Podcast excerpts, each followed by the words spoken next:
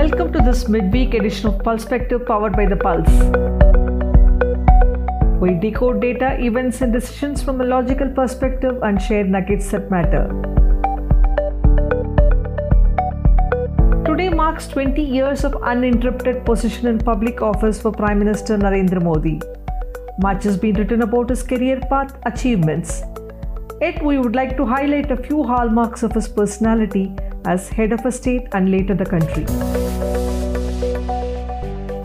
Gujarat was in the news, celebrated by some for the progress it was making and maligned by some others.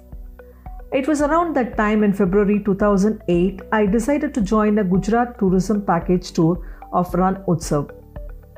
From the moment I boarded the train, I realized the overwhelming majority of participants were Gujaratis and Kutchis themselves taking part at the Rann Utsav. They were eager too to see what was happening. By the time we landed in Bhuj, a sense of excitement among the fellow travelers was evident. They were calling up their relatives and discussing plans, whether they can set up a hotel, start a business in Bhuj, etc. We had a formal public meeting that evening in Bhuj town, launch of Rann Utsav by CM Modi. I presume, like most leaders, he would cut the ribbon and head back to Gandhinagar. He didn't. He stayed at Camp Dhordo for all the two days of Rann Utsav along with other tourists. Those two days helped me see what made a leader endearing to the people of a state and how he had gained their confidence and why investors then as much as now trust him. Speaking to a CM security officer at Rann that evening, I thought, Am I seeing the most appealing public leader of a state in Modi after MGR? From 2008 to now, Rann Utsav is running successfully, and it is to me a sign that here is a leader who does not give up on his projects after inauguration but follows up consistently. Second, a leader has to show the way. His focus, involvement sends message down the line for others implementing projects on the ground. He has won two general elections with a clear majority, a stunning feat for any non Congress leader. Modi has no screen personality like MGR to build an image, but had his track record and hard work that would catapult him into the national scene. Actually, his consistency can be boring, for he purses on and on with his nut and bolt efforts like cleaning up the streets of the nation to the government owned banks. Some of his early projects as a prime minister made people either sit up and take notice or ridicule, like the Jan Dhan Yojana and Swachh Bharat Abhiyan. Seven years on, the consistency has shown results and the numbers speak for themselves in both cases. The necessity and effectiveness of both were felt during the pandemic. For someone who was taunted as a chaiwala, he had a digital vision and drive to use technology as a tool, making direct benefit transfers work, digital money transfers commonplace. The contentious Aadhaar was turned around to deliver direct benefits.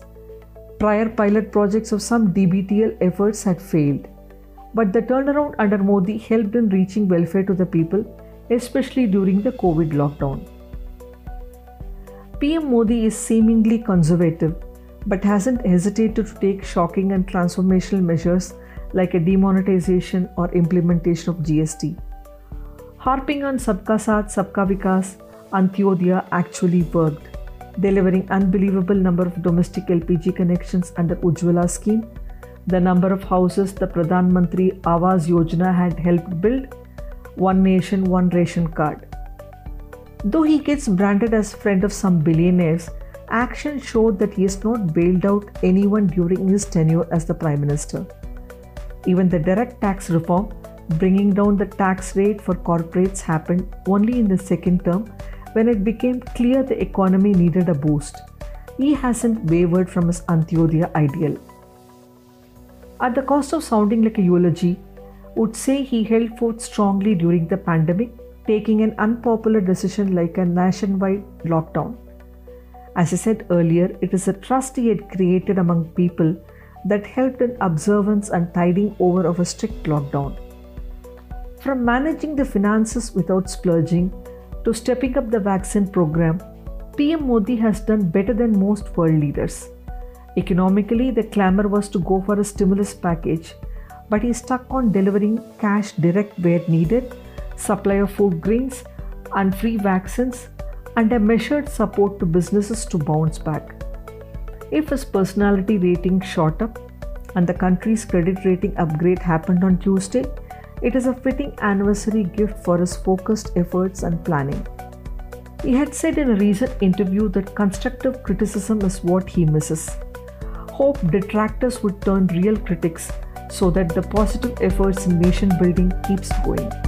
Do keep tuning into our podcast for daily dose of news and views.